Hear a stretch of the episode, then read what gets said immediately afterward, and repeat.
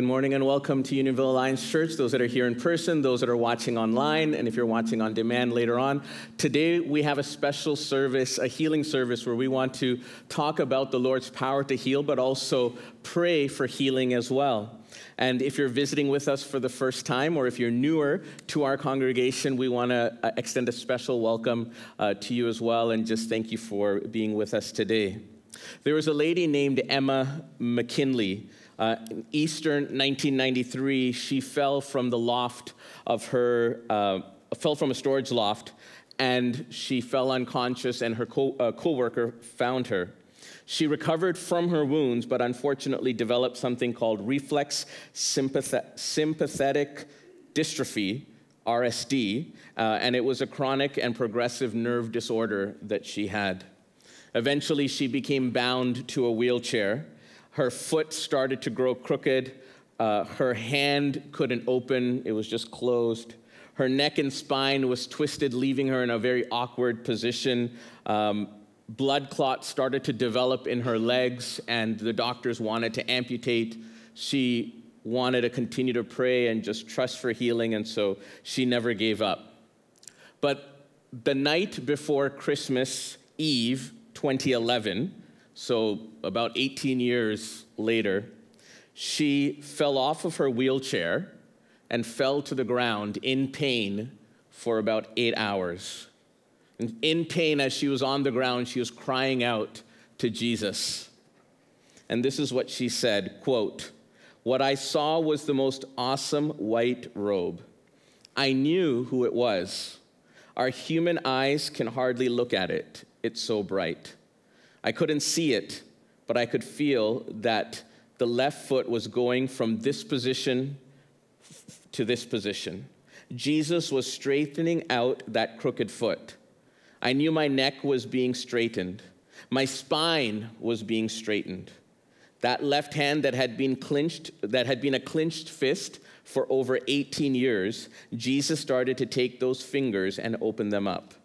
I could take that hand and I could flex it and use my fingers. Jesus was now kneeling on one knee right beside me, and he extended his hand out to me, asking for mine. And then we stood up together, and even though the bones were sounding and crackling like crazy, he still had a hold of my hands. Then I knew I had to start walking and use those feet and legs, and I did. A few hours later, uh, Emma, Emma's two sons, and her grandchildren came to celebrate Christmas Eve. Can you imagine what they would have seen as they walked into her house? Her son said this I could see down the hallway a little bit, and here she comes walking, and it's like, no way. I hadn't seen my mom out of a wheelchair since my wedding in 1993. At that moment, everything I knew was different because she was supposed to be in the chair but she's walking. It was a surreal moment seeing her walk. It's like it's a miracle. There's nothing else it could be. Lord Jesus, we look to you this morning. Lord, we believe that you have power to heal. And we believe that your power is here today to heal. We look to you. Our eyes are fixed on you. Help us, Lord, we pray in Jesus' name. Amen. Jaden read a, a passage of scripture for us uh, uh, Jesus' interaction with a paralytic, a man who couldn't walk, a man who was lame. And in this passage, there's so many things uh, that are very intriguing uh, and things that we can learn from. Uh, and in our life groups, we'll be digging a little bit deeper into some of Jesus' healing experiences. But I want to highlight a few things from this passage before we take time to pray for healing as well. And my hope and my trust is that your faith will be encouraged as well, and that your faith would be built up uh, as we wait on the Lord for healing. In this passage, we see something that was very unique, and that was the power of the Lord was with Jesus. Here in Luke chapter 5 and verse 17, it says, One day Jesus was teaching, and Pharisees and teachers of the law were sitting there. They had come from every village in Galilee and from, from Judea and Jerusalem. And the power of the Lord was with Jesus to heal the sick. Now, you would think that the power of the Lord was with Jesus all the time, right? Because he was God. But there's a specific mention here by Luke who was a doctor, who was a physician. Luke here specifically throws this line in into his account of this experience and says, The power of the Lord was with Jesus to heal the sick. The power of the Lord is here today because Jesus is here to heal the sick. Do you believe that? The power of the Lord was with Jesus. The, the Spirit of the Lord was upon him. Uh, in just the chapter before, in Luke chapter 4, Luke is sort of building up, and we don't have time to sort of take you on a journey through Luke to actually see what Luke is trying to do. But in the previous chapter, Luke builds up to this experience in Luke chapter 5 and other things that happen in Luke chapter 5 as well. But in, in, in, chapter 4, he, he talks about this experience of Jesus coming into the temple. And as he comes into the, or into the synagogue, and as he comes into the synagogue, he opens up a scroll of Isaiah and he reads from this scroll. And this is what it says The Spirit of the Lord is upon me. For he has anointed me to bring good news to the poor. He has sent me to proclaim that captives will be released, that the blind will see. There's healing that's there, there's liberation, that the oppressed will be set free, and that the time of the Lord's favor has come. Friends, we're living in a time called the grace period, post resurrection of Jesus. This is the time of the Lord's favor. This is the time that Jesus wants to set the captives free, that Jesus wants to heal his people that Jesus wants to do amazing things. In Matthew chapter 4, we read Jesus traveled throughout the region of Galilee, teaching in the synagogues, announcing the good news about the kingdom.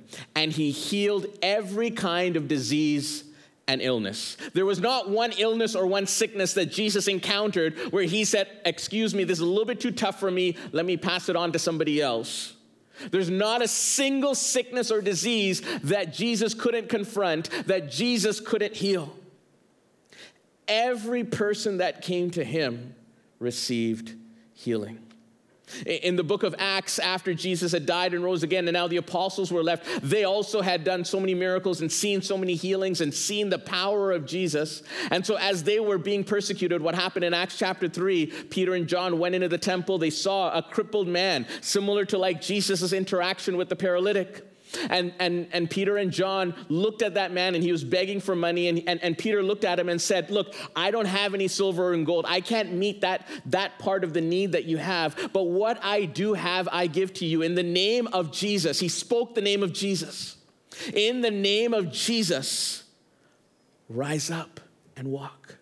Peter had seen Jesus do it. And Peter was saying the same thing, speaking the name of Jesus. And so there was persecution that arose because of that.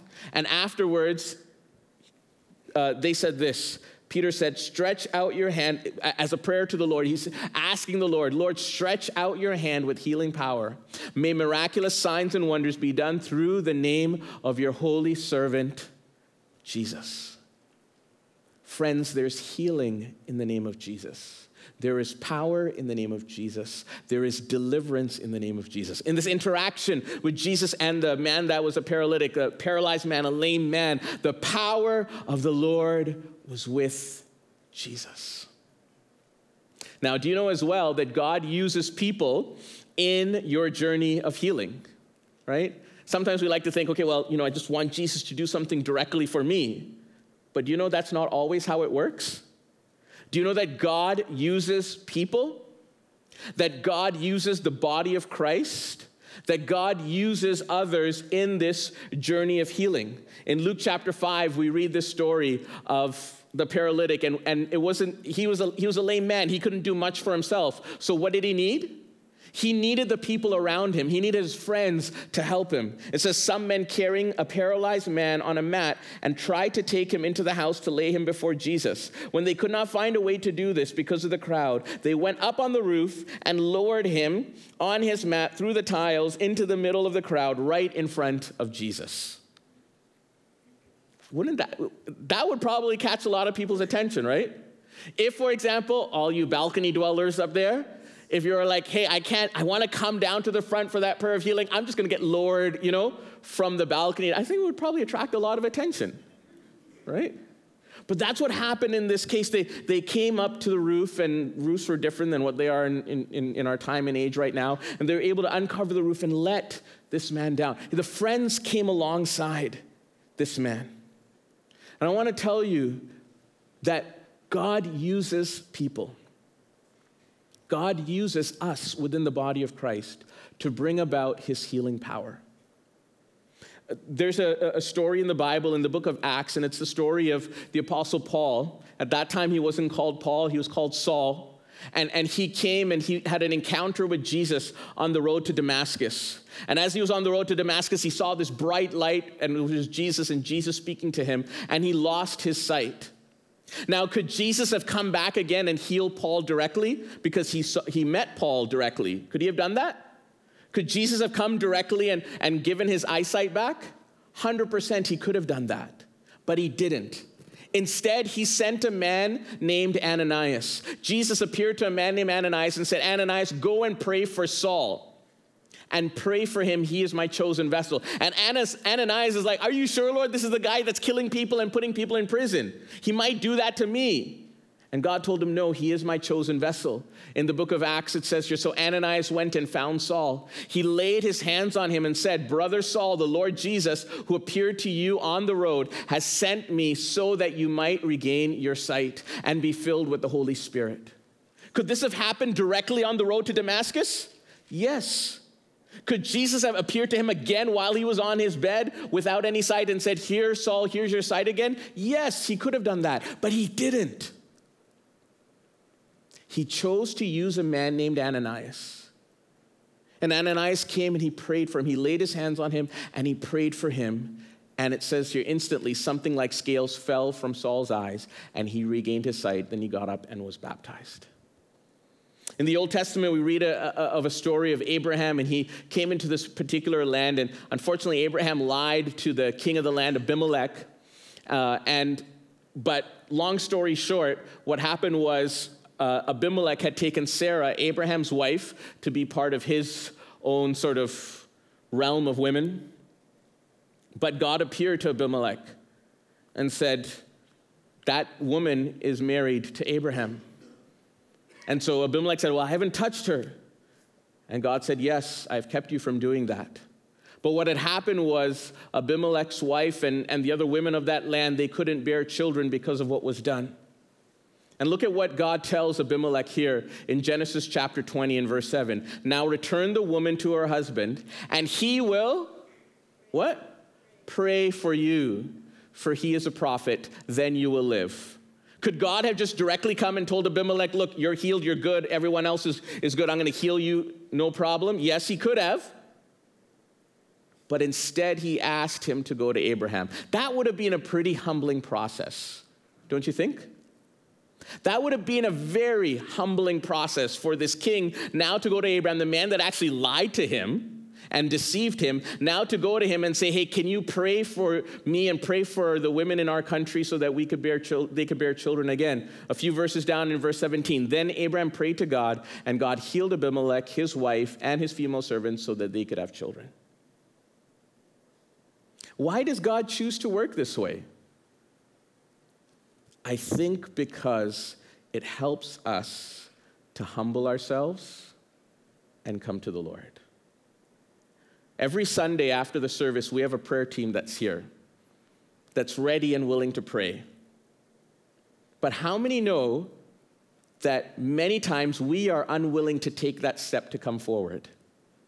We are unwilling to humble ourselves, to open up our heart, to maybe even break our heart, and ask somebody else to pray for us. That's a difficult thing, isn't it? I find that difficult to, to, to bare our heart, to open it up, to be vulnerable, and to be transparent and say, Please, can you pray for me? That's a difficult thing. But yet, God has chosen in these ways to, to, to allow us to be supported by the body of Christ. We have a prayer line, and Maisie prayed for a number of those items on our prayer line this morning. We have a prayer line that people can submit prayer requests to so that others could be praying for those requests. Sometimes it's difficult to submit something like that because it requires us to humble ourselves and say, Can you pray for me? How many know that's a difficult thing? Right? This is the way, though, that God chooses to work, that He uses the body of Christ. We have an after service prayer team, we have our prayer line. Today, at the end of this service, or near the end of this service, our elders are going to be here at the front to anoint with oil and to pray for healing. Well, I think it takes a little bit of humility to come up and share that request, don't you? It takes a little bit of humility to come and say, Can you pray for me? This is what I'm going through. In 1 Corinthians chapter 12, talking about spiritual gifts, it says, A spiritual gift is given to each of us so that we can help each other. The, the purpose of spiritual gifts is not for our own glory. The purpose of spiritual gifts is not so that we can say, oh, I have this gift or that gift, or we can be famous or anything like that. No. The purpose that God gives spiritual gifts to the body of Christ, to us as a family of believers, is that so that we can be a blessing to others. And so it says here to one person, the Spirit gives the ability to give wise advice or the gift of wisdom. Some people have that, right? To another, the same Spirit gives a message of special knowledge. The same Spirit gives greater faith to another. And to someone else, the one, the one Spirit gives the gift of what? Healing. See, these gifts are given for the edification of the body of Christ, so that the body of Christ can be built up, so that the body of Christ can be blessed. And so God gives these gifts to different people within the body of Christ. And it takes humility for us to A, operate in those gifts, and B, be recipients of those gifts. Why? Because now it's no longer me by myself, but I live in community with others. That's why we have life groups. That's why we journey together as a community of faith. This life was not meant to be independent and alone. This life was meant to journey along with others. And that's why we gather together as a community of faith. That's why we gather together in small groups. That's why we share our petitions and our prayer requests one with another because it's a step of humility, it's a step of vulnerability, it's a step that we take to say, let me humble myself and ask others for help. And that's hard to do but it's so essential and critical in our spiritual lives and walk because we are not meant to do this alone. We depend on others. There's an example in the Old Testament. There was a general, his name was Naaman. He was a general of the Syrian army, and he had leprosy. He was a great conqueror, a great general, but he had leprosy. And so he had heard that there was a prophet in Israel who had the gift of healing. And so he decided, I'm going to go there, right? And meet that prophet, and he'll say some prayer for me or do some amazing thing for me, and I want to be healed, right? And so Naaman goes to, to Israel. He travels all the way to Israel. And as he's on his journey, he doesn't even get to the house of the prophet, the prophet Eli, uh, Elisha. He doesn't even get to the prophet's house. The prophet sends a messenger to Naaman and tells Naaman, Go and dunk yourself seven times in the dirty Jordan River. He didn't say dirty Jordan, he just said Jordan, right? Go and dunk yourself in the Jordan River seven times, and your leprosy will be healed. And Naaman thought, Excuse me, I am this great general, this great Syrian general. Look at what he says here. In 2 Kings, you can read the whole story in 2 Kings chapter 5, and uh, throughout the chapter it says here, But Naaman became angry and stalked away. I thought he would certainly come out to me to meet me, he said. I expected him to wave his hand over me, over the leprosy, and call on the name of the Lord his God and heal me. Naaman had this picture and this idea to say, This is how I want to be healed. I'm going to come to the prophet's house, this great prophet. He's going to come out, he's going to wave his hand, and then I'm going to be healed. Sometimes we come with preconceptions. Sometimes we come with understanding saying, This is how I want God to work. This is the way I want this to happen. And I don't want it to happen any other way. I, it has to happen like this and like this and like that. Well, don't give me any of that fantasism. Don't give me the, those, that, you know, Holy Spirit moving. I, I don't want any of that. Can I just read my Bible and read a verse and then I'll be healed just like that? And maybe we want things to happen the way that we want it to happen, but not the way that God wants it to happen, because in the process of healing, God is also doing a work of sanctification and grace and humility in our life. And so Naaman was angry, and he said, I'm not gonna do this. Then his servants came about Naaman and said, Look, Naaman, General Naaman, if the prophet asked you to do something difficult, wouldn't you have done it? So now, this simple thing that he's asking you to do, that takes great humility. You've, you've already been embarrassed. You've already been humbled because he didn't even come to meet you. He just sent his servant, which was in those days and in that culture and time was probably disrespectful to a great general. He just sent his servant to pass this message on. Now you got to go and bathe in this dirty river. If he asked you something harder, wouldn't you have done it? Can you not humble yourself and do this? And so he does, and he's healed. Friends, sometimes it doesn't work the way we want it to work. And sometimes it doesn't happen the way we want it to happen. My question is do we believe? In James chapter 5, and this is what we're going to do today in obedience to God's word, it says this Are any of you sick? You should call the elders of the church to come and to pray over you, anointing you with oil in the name of the Lord. Such a prayer offered in faith will heal the sick, and the Lord will make you well. And if you have committed any sins, you will be forgiven. This is what we're going to do at the end of the service. And can I encourage you that if you need a touch of healing, come forward? Can I encourage you, if you don't need a touch of healing, can you come with someone else that does? Because this is a community experience. Come with your family, come with your children. You don't need to come on your own. Come as a family and be prayed for.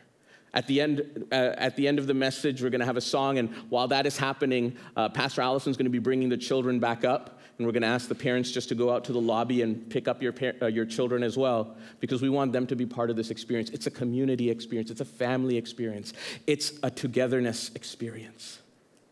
Come together. You don't have to do it on your own. It wasn't meant to be done alone, it was meant to be a corporate experience. That's why God asks us to humble ourselves and go to someone else. That's why God asks us to humble ourselves. Naaman had to humble himself and do what the prophet asked. God asks us to humble ourselves and to ask the help of others. Can you pray for me? Can you walk with me? Can you help me? To pray for this. Friends, I want to encourage you to come. If you don't need healing, come with someone else that needs healing and stand beside that person. And as the elders pray for that person, you pray as well. And if there's a, a healing that's needed in your family, bring your whole family up together. Don't just send the one person. Come as a family and pray together. And the prayer of faith shall save the sick, and the Lord will raise them up. In James 5 and verse 16, the, the, just the next verse, it says, Confess your sins to each other. That's a humbling experience, isn't it? If there's anything that's humbling, that is.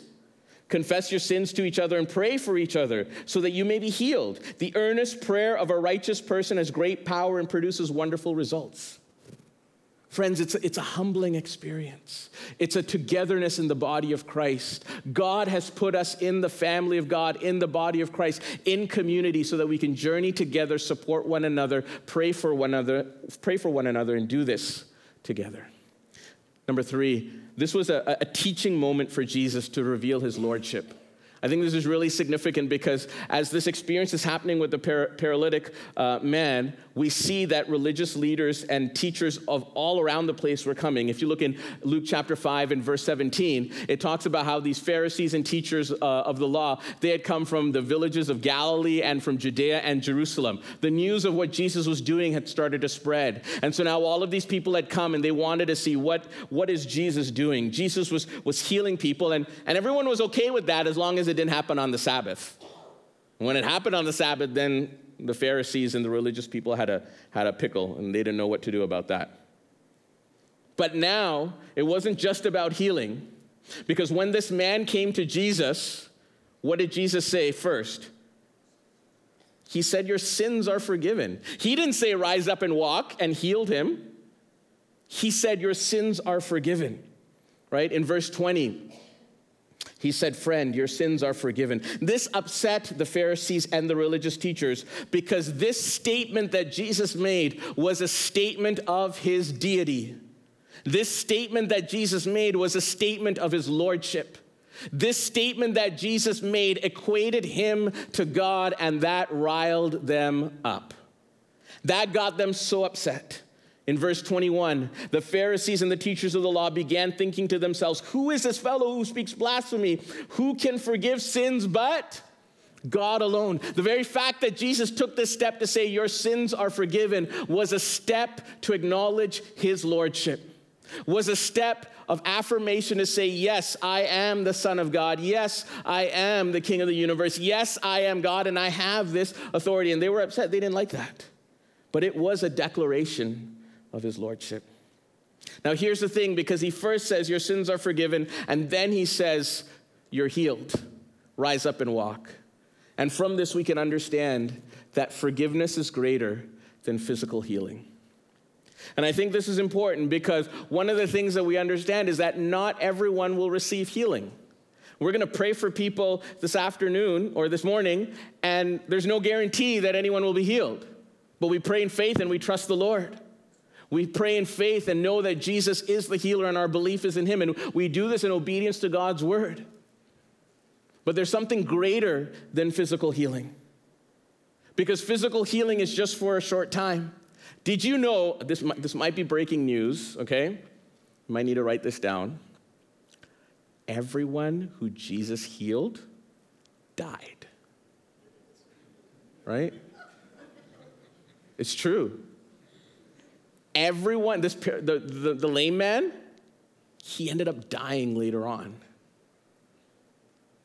See, forgiveness is something that's eternal. Physical healing is something that's temporal. So, what would you rather have? The thing that's eternal or the thing that's temporal? Then you're asking yourself, then Daniel, why are you doing this whole healing service for? Right? Look at what it says in Corinthians. So we fix our eyes not on what is seen, but what is unseen. Since what is seen is temporary, but what is unseen is eternal. See, this was the problem. So what happened is Jesus tells this man, Your sins are forgiven. Hey, anybody could have said that, right? I can say that, hey, your sins are forgiven. All right, that's it. No sign, no nothing, right? But then what Jesus did after that, to say, look, what's harder, to say your sins are forgiven or to say rise up and walk? Well, rise up and walk is much more difficult because you have to see something that happens. Whereas your sins are forgiven, you can say that to anybody. And so he says, rise up and walk, and the man started to walk. See, what was not seen was what? your sins are forgiven. What was seen was rise up and walk. Can you see that? What was not seen was your sins are forgiven. Hey, that's eternal. That lasts forever. That's worth much more. What was seen is rise up and walk. But that was just temporal.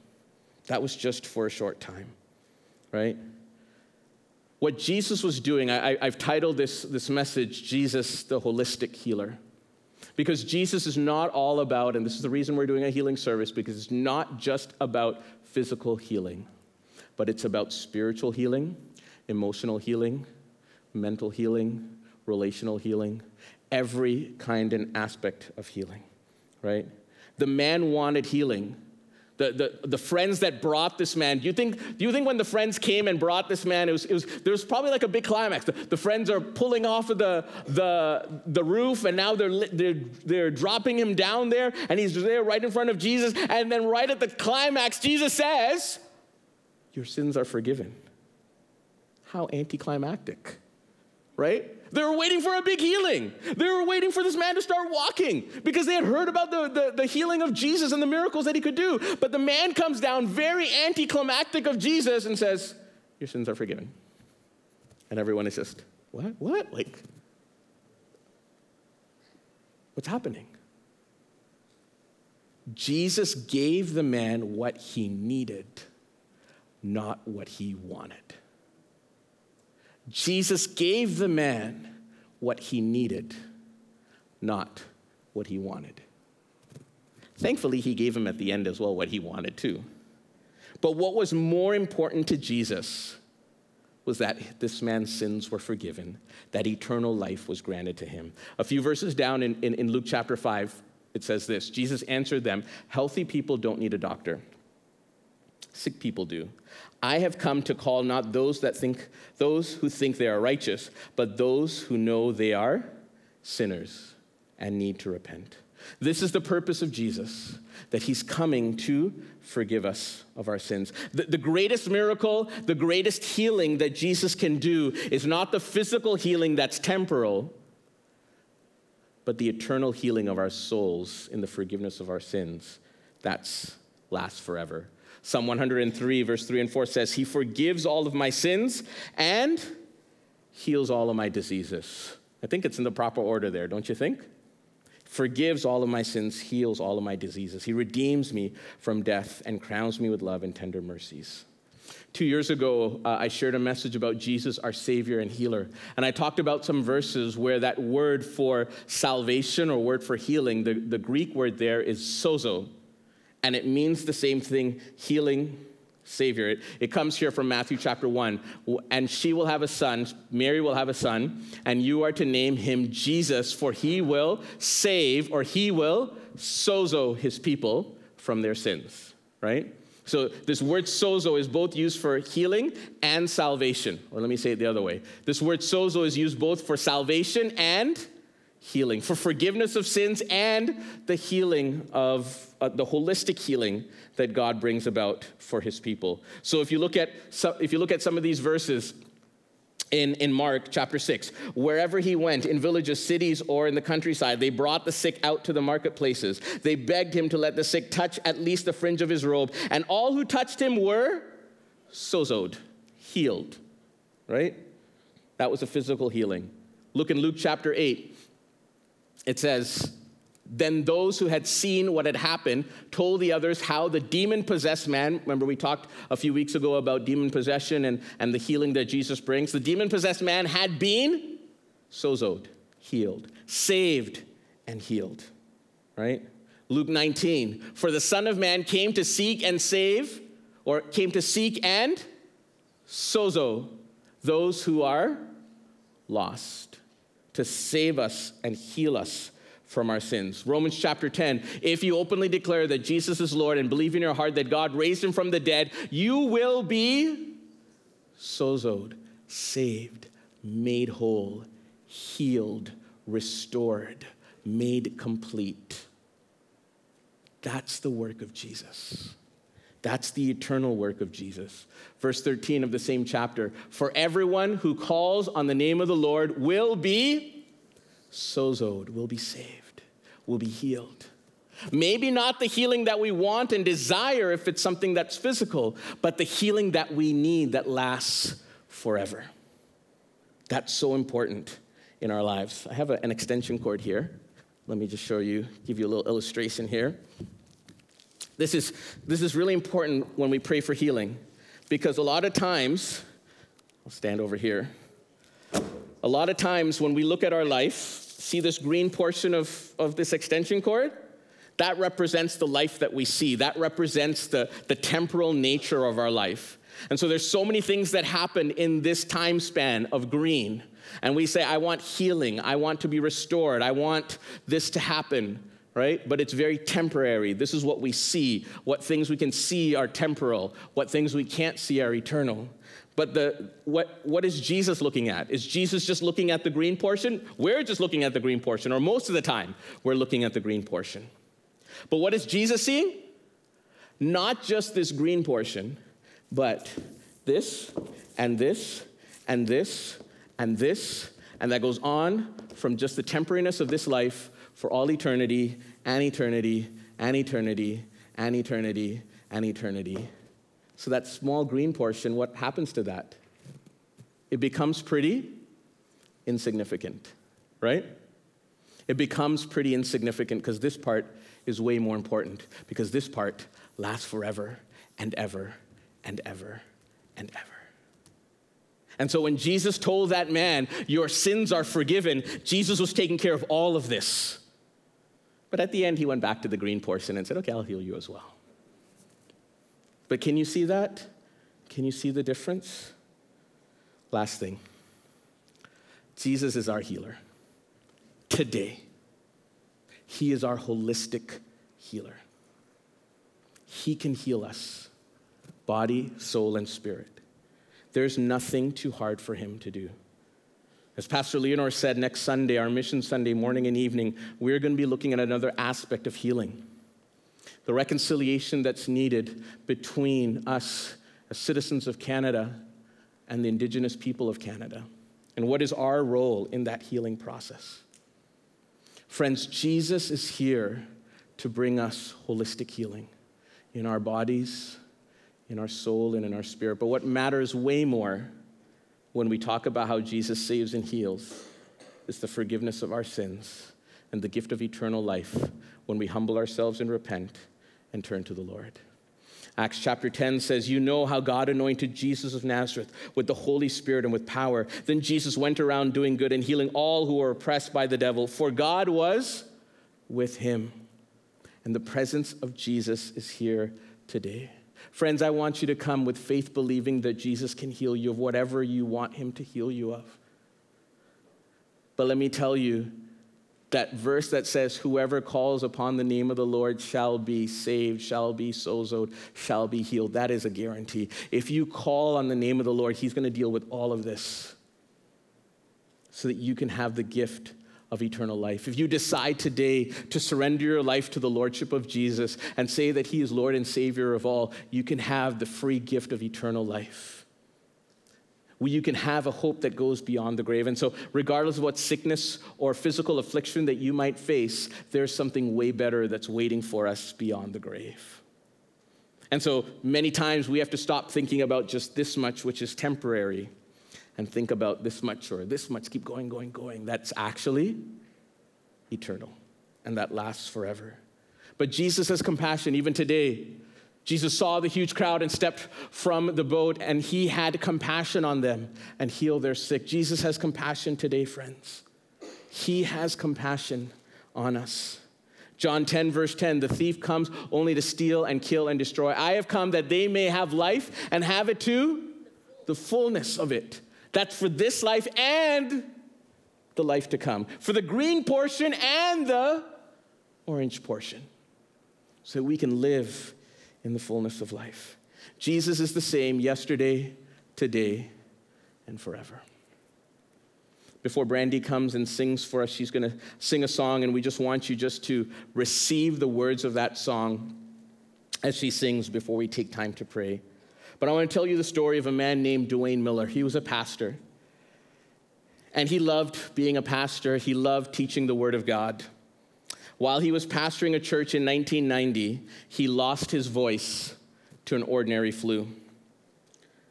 Over the next three years, he saw 63 specialists and their teams, which amounted to about over 200 healthcare professionals. He had something that was very unique, and it ruined his voice so he could no longer preach or teach. He, said, he says this he says, the way that his voice, his throat was, was you just squeeze a little bit and and it was a raspy voice causing him pain in his throat. And the doctors told him that he had a zero chance of recovery. And this raspy voice was left, and it was painful for him to speak. And so he took some time off, and his voice didn't come back. Finally, his doctor said, I need you to take six months off. I need you to go away somewhere, you and your wife, don't talk to anybody, go to a place where no one knows you, and don't speak at all. He did that and he came back six months later, and he could still feel the pain in his voice, in his throat. So he knew that nothing had changed, but as he spoke his first words to, the doctor, still his voice was the same. Finally, he went to his church and said they'd been very gracious to him, very patient with him, but he decided that he needed to resign because they needed a pastor. And so he went back to his former church um, where he was just a, regular congregant. And it was a big, huge church, and he got involved in a Sunday school class, and the Sunday school class was a few hundreds of people as well. And one day, the, the teacher of that Sunday school class, and there's a longer story to this, I'm going to just condense it, but the teacher of that Sunday school class had to go away. And so the other people there, they loved Duane Miller. They, they cared for him. They realized the situation. And they said, Hey, can you teach the next Sunday school class? And, you know, it was painful for him, but this is something that he loved to do, and so he said yes.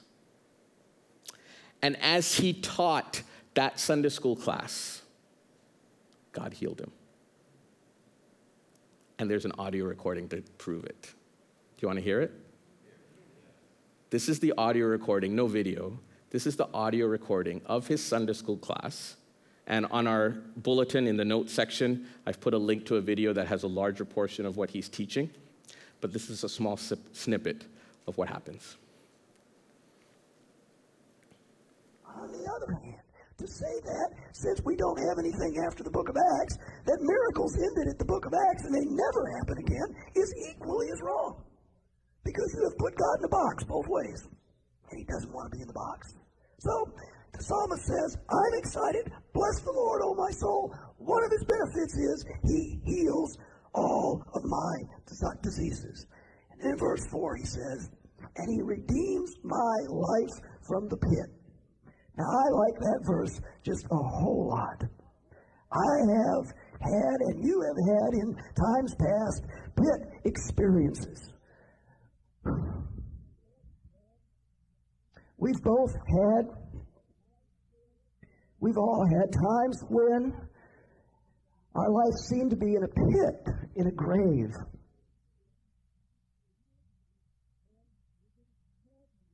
And we didn't have an answer for the pit we find ourselves in.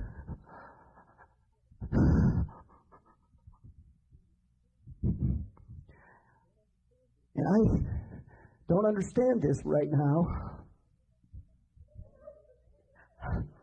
I'm but overwhelmed at the moment.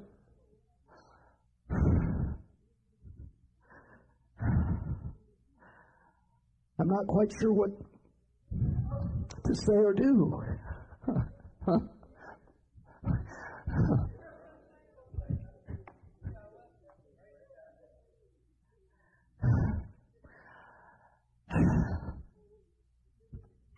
I'm uh,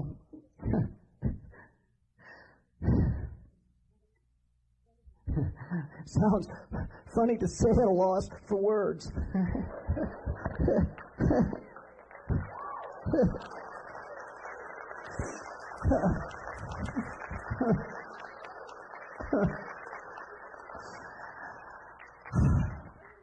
Thank you, Lord. I on the other. I wrote to Duane Miller and I asked him if I could share his story, and he's like, Daniel, why don't I come and share the story? Then, we, then he realized we're in Canada and he was in Texas.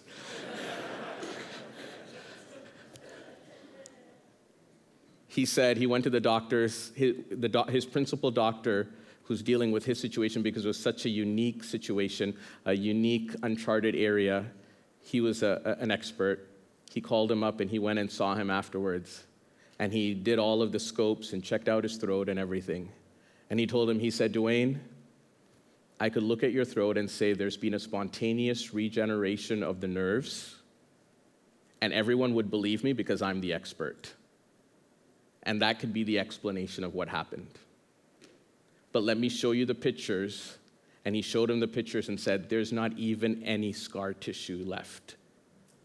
And you cannot explain that. Power of the Lord is present to heal. Brandy, please come.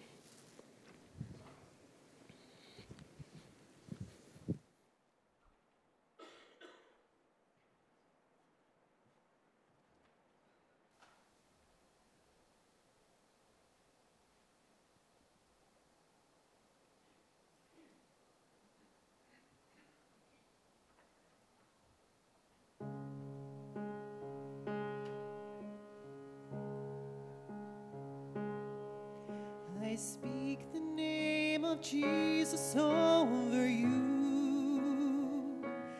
In your hurting, in your sorrow, I will ask my God to move. I speak the name cause it's all that I can do. In desperation, I'll seek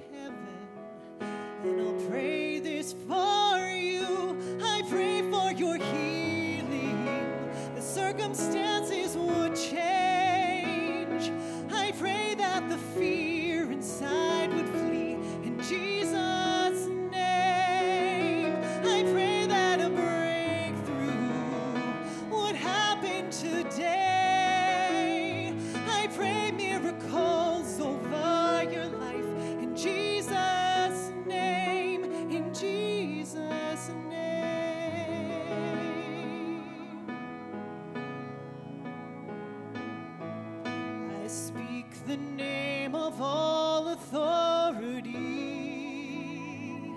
declaring blessings, every promise He is faithful to keep.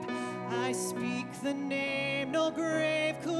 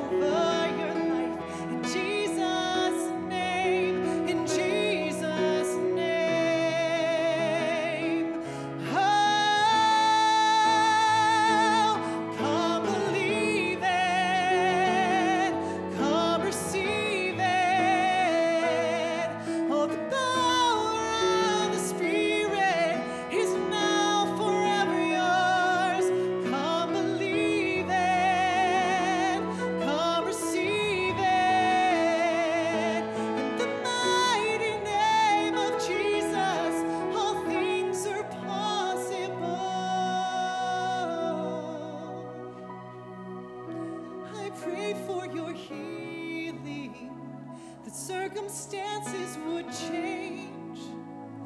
I pray that the fear.